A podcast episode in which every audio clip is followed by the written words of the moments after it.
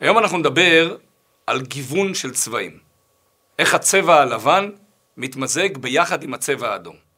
ולא, אנחנו לא בשיעור ציור, ואנחנו לא מדברים על גוונים פיזיים של לבן ואדום, אנחנו מדברים על החיבור של מה מסמל הלבן, מה מסמל האדום, בנפש האדם, ואיך הדברים האלה מתמזגים ביחד. הדברים אמורים בנוגע לספירת העומר. אנחנו נמצאים בתוך השבע שבועות שכל יהודי סופר מפסח ועד שבועות. מיציאת מצרים ועד מתן תורה. מרגע שיצאנו ממצרים, ויצאנו הכוונה כל אחד ואחד, כל אדם חייב לומר על עצמו שהוא יצא ממצרים, מרגע שאנחנו יוצאים מהמיצרים הפרטיים שלנו, אנחנו מתחילים בעצם לתקן את הנפש פנימה. יש לנו שבע שבועות, 49 יום, שבו כל יום, לא במהירות, לא מכניסים כמה ימים במכה אחת, כל יום מתקנים מידה אחת. מידה ספציפית. וזה מתחלק בשבועות. בשבוע הראשון מתקנים את מידת החסד, בשבוע השני מידת הגבורה, וכך הלאה, עד שמתקנים את מידת המלכות, ומסיימים, מגיעים מוכנים למתן תורה. השבוע אנחנו מתקנים את מידת התפארת. מהי התפארת? במה היא שונה מחסד וגבורה? ובאופן ספציפי, איך מתקנים כל יום בשבוע התפארת את המידה הפרטית שלו. אז נתחיל במה זה תפארת. התחלנו בשילוב של גוונים. הלבן מסמל את החסד. האדום מסמל את הגבורה. השילוב ביניהם נקרא תפארת. מה זה חסד? חסד למעשה זה ביטוי של נתינה. אנחנו מזהים את החסד, בחז"ל מזהים את החסד עם אברהם אבינו. אברהם אבינו היה כל כולו נתינה. אברהם אבינו פתח אשל בבאר שבע, אברהם אבינו הכיל את האנשים, השקע את האנשים, הכל בחינם, העיקר שיגידו ברוך כל עולם שאכלנו משלו. הנתינה הזאת היא נתינה בלי גבול. היא נתינה שלא יודעת גבולות. זאת נתינה לשם הנתינה. ולכן אומרים חז"ל, מאברהם יצא ישמעאל. כי לפעמים נתינה בלי גבולות, נתינה בלי שסתום שמגביל את הנתינה וחושב האם ראוי כרגע לתת או לא, יוצרת מצבים שליליים עד כדי שיוצא ישמעאל, שהוא אחד שיצא לתרבות רעה, ידו בכל ויד כל בו. למעשה, בוא נחשוב על חסד כמים. מים מסמלים חסד, הם יורדים ממקום גבוה למקום נמוך, הם משקים את העולם, מרבים את העולם, הם יוצרים חסד בתוך העולם. אבל גם המבול היה מים. זאת אומרת שנתינה ללא גבולות יכולה ליצור מצב של מבול, מצב של חורבן בעולם. ניקח לדוגמה ילד קטן ששותה מבקבוק. לכל בקבוק יש פייה. הפייה מותאמת לפי גיל החודשים, מ-0 עד 6 חודשים, 6 חודשים עד 12 וכך הלאה. מה יקרה אם אנחנו נהיה אנשי חסד, אנשים של נתינה ללא גבולות, ואנחנו נגיד, מסכן הילד, לוקח לו לשתות את הבקבוק הזה חצי שעה, אנחנו נקצר את התהליכים, נרחיב את הפייה, במקום חצי שעה, הילד ישתה את הבקבוק ברבע שעה, בעשר דקות. כמובן שהילד יכול להיחנק חס ושלום. זאת אומרת, נתינה לא מוגבלת, שלא חושבת על מה הזולת כרגע צריך, יכולה ליצור מצב של חנק, יכולה ליצור מצב של הרס וחורבן. אותו דבר בגבורה. בגבורה, בקו הגבורה האבסולוטי, שלא מגוון, שלא משולב, יכול להיווצר מצב שהביקורת, הביקורתיות והחסר והאי נתינה יוצרת מצב שהזולת לא קיבל שום דבר. זה מזוהה עם יצחק. יצחק אבינו, חפירת הבארות, זה יותר הקו של ביקורת, הקו של הגבורה. מידת התפארת מזוהה עם יעקב אבינו. מיצחק יצא עשיו, מאברהם יצא ישמעאל. רק על יעקב אבינו הראשון, שעליו נאמר באבות הקדושים, מיתתו שלמה. כל בניו יצאו עובדי השם. ולמה? בגלל שמידת התפארת, מידת האמת, יודעת לשלב את הגוונים של החסד והגבורה, ובעצם פעם ראשונה שאנחנו פוגשים מידה ששואלת מה הזולת צריך. לא ביטוי שלי, איך אני הייתי רוצה להתבטאות, דרך חסד, נתינה, או גבורה, מניעה, אלא מה הוא כרגע צריך. לפעמים כרגע הוא צריך נתינה, לפעמים כרגע הוא צריך לעצור את הנתינה. יצר אישה ותינוק, לימדו אותנו חז"ל, לעולם תהא שמאל דוחה וימין מקרבת, בעת ובעונה אחת אנחנו משלבים שני גוונים, גם את השמאל הדוחה, שזה קו הגבורה, וגם את הימין המקרבת. אם אנחנו רק נקרב ונקרב ונקרב ולא נציב גבולות, הרס וחורבן. אם אנחנו רק נדחה ונגיד לא, לא, לא, לא, לא, גם כן הרס וחורבן. המיזוג זה היופי. מיזוג בין לבן ואדום, בין חסד וגבורה, יוצר איזון אמיתי, לכן זה נקרא מידת האמת, לכן בפסוק כתוב תיתן אמת ליעקב, כי המידה הזאת לא אומרת מה אני צריך, אלא מה באמת הזולת צריך.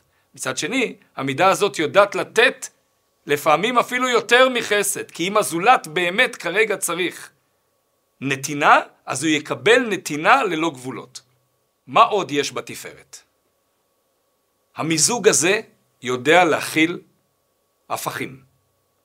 הוא יודע להכיל הפכים בבני אדם, הוא יודע להכיל הפכים במצבים, והוא יודע לכוון לאמת גם כשיש הסתעפויות מכל מיני כיוונים. הרבי הקודם נתן פעם משל. כדי להיות קטר, כלומר מנהיג של רכבת שנוסעת, אז כשהרכבת כבר על הפסים והיא נוסעת, לא צריך להיות חכם כל כך גדול ומבין כל כך גדול כדי להסיע את הרכבת. אבל כשהרכבת מגיעה להצטלבויות ולכל מיני פסים ופסי משנה בתחנה המרכזית של הרכבת, שם צריך להיות מומחה גדול כדי לדעת לנתב בצורה אמיתית ונכונה את הרכבת למקום הנכון, לפס, לפסים הנכון, הנכונים, שיובילו אותה לאן שהיא צריכה להגיע. חסד זה פס מסוים, זה פס שרץ באופן רציף, כל הזמן. דומה לפס שרץ באמצע הדרך. גם גבורה, זה הפס ההפוך, אבל הוא גם הוא רץ באמצע הדרך. הניגודים מאוד קשים לחסד וגבורה. כשחסד מגלה מישהו שהוא נוגד לו, קשה לו להכיל את זה. הוא ימשיך לתת גם למישהו שנוגד לו, אבל הוא לא באמת מכיל אותו. הוא רק נותן, והוא לא מכיל ויודע באמת מה קורה. מבחינתו, הקשר נגמר בזה שהוא נתן והלך. אין כאן חשיבה לעומק למישהו שהוא לא מסתדר איתו באופן אוטומטי מה הוא צריך. גבורה זה אותו דבר רק בפן ההפוך. אם אפשר לנסוע על הפס של הגבורה באופן רציף, אז הכל בסדר. ברגע שאנחנו מתחילים לגלות מישהו שהוא בעל ניגודים, בעל שילובים, ולא רק שילוב 2-3, אלא לפעמים מורכב מאוד מכל מיני דברים, אז שוב, אנחנו ננקוט בשיטה שלנו, שיטת הגבורה, שיטת המניעה, ירצה יקבל, לא ירצה לא יקבל, לפעמים אנחנו נעשה הרס וחורבן, מה זה משנה? התפארת מכילה מצבים, מכילה אנשים, מכילה התמזגויות של דברים, גם דברים שלא באים לנו מה שנקרא בטוב בצורה רגילה, מידת האמת, מידת התפארת, השאיפה שלה זה באופן כללי להכיל את הזולת, ובאיזה מצב שהוא לא יהיה, לדעת מה הוא צריך. גם אם המצב הוא מורכב מאוד, ופעם צריך לתת ופעם לא לתת. פעם במינון כזה, פעם במינון אחר. פעם צריך להגיד שירות ותשפחות, פעם צריך להגיד ביקורת. זה משתנה מיום ליום, ממצב למצב, זה בדיוק מידת התפארת. כאן נכנס, נכנסת לעבודה מידת התפארת, והיא משתלבת, מכילה, עוטפת את הנצרך ובאמת מוצאת מה צריך לתת לו כרגע. כדי להוריד את זה לעולם ולא להשאיר את זה בצורה של מטאפורה, בצורה של דבר אבסטרקטי ומופשט, שקשה לעבד אותו ולהפוך אותו לחיי היום-יום, אז אנחנו נעבור מידה-מידה ביום, בשבוע הזה, של ספירת התפארת, ואנחנו נראה איך אנחנו מתקנים בנפש כל יום מידה אחרת.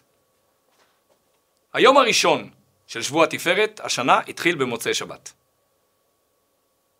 כשאנחנו סופרים במוצאי שבת את ספירת העומר, אנחנו אומרים באותיות הקטנות, לתקן, יתוקן מה שפגמתי בספירה, חסד שבתפארת. מה זה חסד שבתפארת? בתוך השבוע הזה, שכל כולו תיקון של המיזוג, השילוב, נשיאת ההופכים, מידת האמת, חשיבה על מה הזולת צריך, ביום הראשון של השבוע, שהשבוע הזה יוצא באמת יום ראשון, כלומר מתחיל ממוצאי שבת עד יום ראשון בלילה, ביום הראשון של השבוע אנחנו מתקנים את הפן של הנתינה. הנתינה בתוך המיזוג. בוא נעזוב רגע את הגבורה ואת התפארת ואת הנצח ואת ההוד, הלאה זה יבוא בהמשך. כרגע, ביום הזה, אנחנו מתמקדים על הנתינה. איך מתוך רחמים, מתוך אמת, מתוך הכלה אמיתית של הזולת, והזולת זה יכול להיות בן זוג, בת זוג, זה יכול להיות הילדים, זה יכול להיות אנשים במקום העבודה, זה יכול להיות קרובי משפחה. איך ממקום של הכלה אמיתית, אנחנו רוצים לתקן בנפש שלנו את הנתינה. לחשוב ביום הזה כמה ממקום של רחמים וחשיבה אמיתית על הזולת, אנחנו נותנים. ולא סתם נותנים, נותנים בסבר פנים יפות. איך ביום הזה אנחנו ממקדים את העשיות שלנו לכיוון של רחמים, אבל בפן, במשמעות, באיך זה יורד לעולם, בצורה אוהבת, בצורה נוטט, בצורה של חסד, וזה נקרא חסד בתוך שבוע התפארת. הלאה. ביום השני אנחנו נתקן את הגבורה שבתפארת. אנחנו נמשיך להכיל, אנחנו נמשיך להבין שצריך איזונים, נמשיך להבין שצריך אמת, וצריך לחשוב באמת מה הוא צריך, אבל היום אנחנו נתקן את הביקורת על מה הוא באמת צריך. שבוע, אה, יום הגבורה, יום הביקורת, המשמעות שלו, שאנחנו ביום הזה מודדים באמת מה הזולת צריך ומה לא נכון בשבילו. זה בדיוק הדוגמה של הפייה של הבקבוק. אנחנו נבדוק את הפייה של הבקבוק. האם אנחנו ביקורתיים על מידת התפארת שלנו? האם הרחמים שלנו כלפי הזולת הם רחמים אמיתיים? ואם ביום הזה אנחנו צריכים להעביר ביקורת על עצמנו ולבדוק מה אנחנו נותנים ואיפה אנחנו צריכים לעצור את הנתינה, אז זה בדיוק הזמן לתקן את הדבר הזה. דוגמה לדבר הזה, שוב, אם אנחנו נרעיף שבחים וכל הזמן נהלל ונשבח לצורך העניין את הילדים שלנו בצורה של אובר, בצורה מוגזמת, ולא נדע להגיד, רגע, שנייה, אבל קרה כזה מקרה בבית ספר, קרה כזה מקרה בשיעורי בית, קרה כזה מקרה בתוך הבית. אפס, צריך לעצור. מה קורה? כאן אנחנו צריכים לנקוט במידת הגבורה, במידת הביקורת, ומתוך רחמים אמיתיים על מי שזה לא יהיה, לבקר, לעצור, לעצור את הנתינה, לעצור את התשומת לב אפילו, לעצור את הנתינה, בין אם זה נתינה כספית או נתינה של כל דבר, ולהגיד, סטופ, לא נותנים כרגע. עוצרים, כי כרגע הדבר הנצרך, וזה נקודת האמת, הדבר הנצרך והדבר האמיתי הוא לא לתת. וכאן אנחנו מגיעים לתפארת שבתפארת. היום שבמסורת החסידית, החבדית, יום הולדתו של הרבי מהר"ש, תפארת שבתפארת. בתפארת שבתפארת, אנחנו לא רק מתקנים את שבוע התפארת, אלא אנחנו חושבים על המיזוג האמיתי. המיזוג האמיתי פירושו שאני מצד מידת התפארת שבי, מצד מידת האמת שבי, יכול להבחיל את האדם הכי הפוך ממני. מידתו של יעקב אבינו, מידת האמת, מידת התפארת. במה השתנה יעקב אבינו מאברהם ויצחק? לא רק בפן של חסד וגבורה. יעקב אבינו ידע לרדת לחרן ולהקים את עם ישראל. יעקב אבינו ידע שהוא יורד למצרים, והקדוש ברוך הוא הבטיח לו, אנוכי אהלך גם עלו. וידע שבסופו של דבר, אחרי כן יצאו ברכוש גדול. והסיפור של מצרים בעצם ישדרג את עם ישראל ויהפוך אותו לעם שמוכן לקבל את התורה. תפארת שבתפארת זה היכולת למצוא בתוך החושך הגדול ביותר את האור הגדול ביותר. במקום התחתון ביותר, שם נמצא האור הכי גדול. אצל היהודי שהכי רחוק ממך, שנראה הפוך ממך, שחושב הפוך ממך, שמתנהג הפוך ממך, שם נמצאת השראת השכינה. וכשאנחנו מתעסקים ביום הזה ומתקנים את המידה הזאת, אנחנו צריכים לחפש ביום הזה דווקא את האנשים ההפוכים. דווקא את האנשים שבאים לנו בצורה הכי הפוכה, לא באים לנו בטוב. אנחנו לא מתחברים עליהם בצורה אוטומטית. לחפש אותם ולמצוא איך אנחנו מוצאים את הנקודה הפנימית בנפש שלנו שתתחבר לפנימיות שלהם.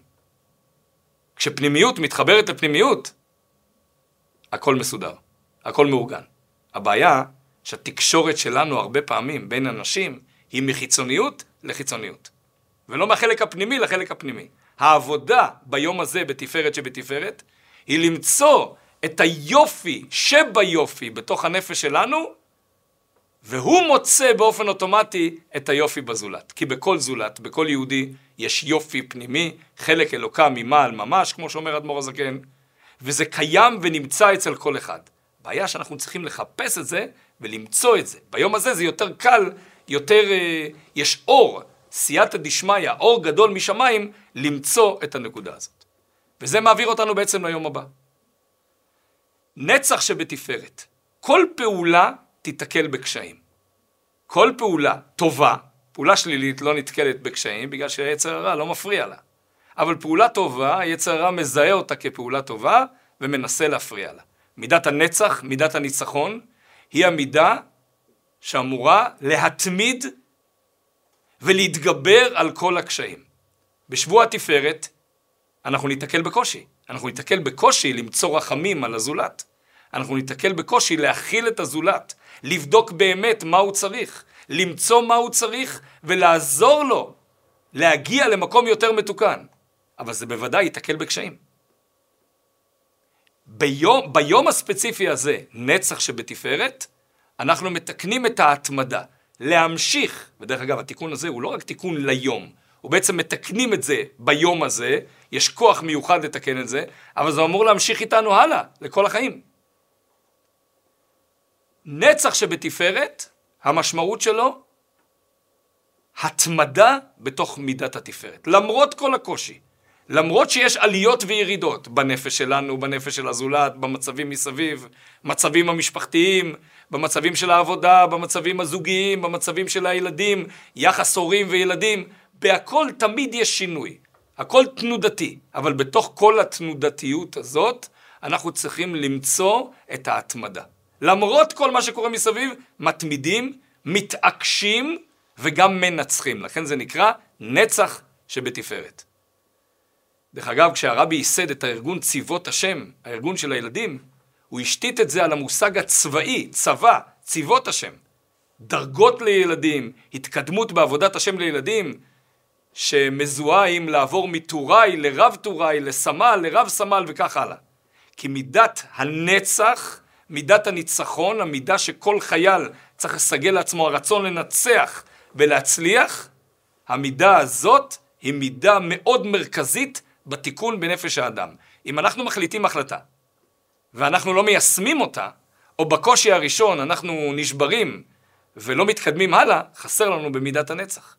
נצח שבתפארת מתקן את ההתמדה וההמשכה להמשיך הלאה ולבצע את מה שהחלטנו והבנו שצריך לתקן בנפש.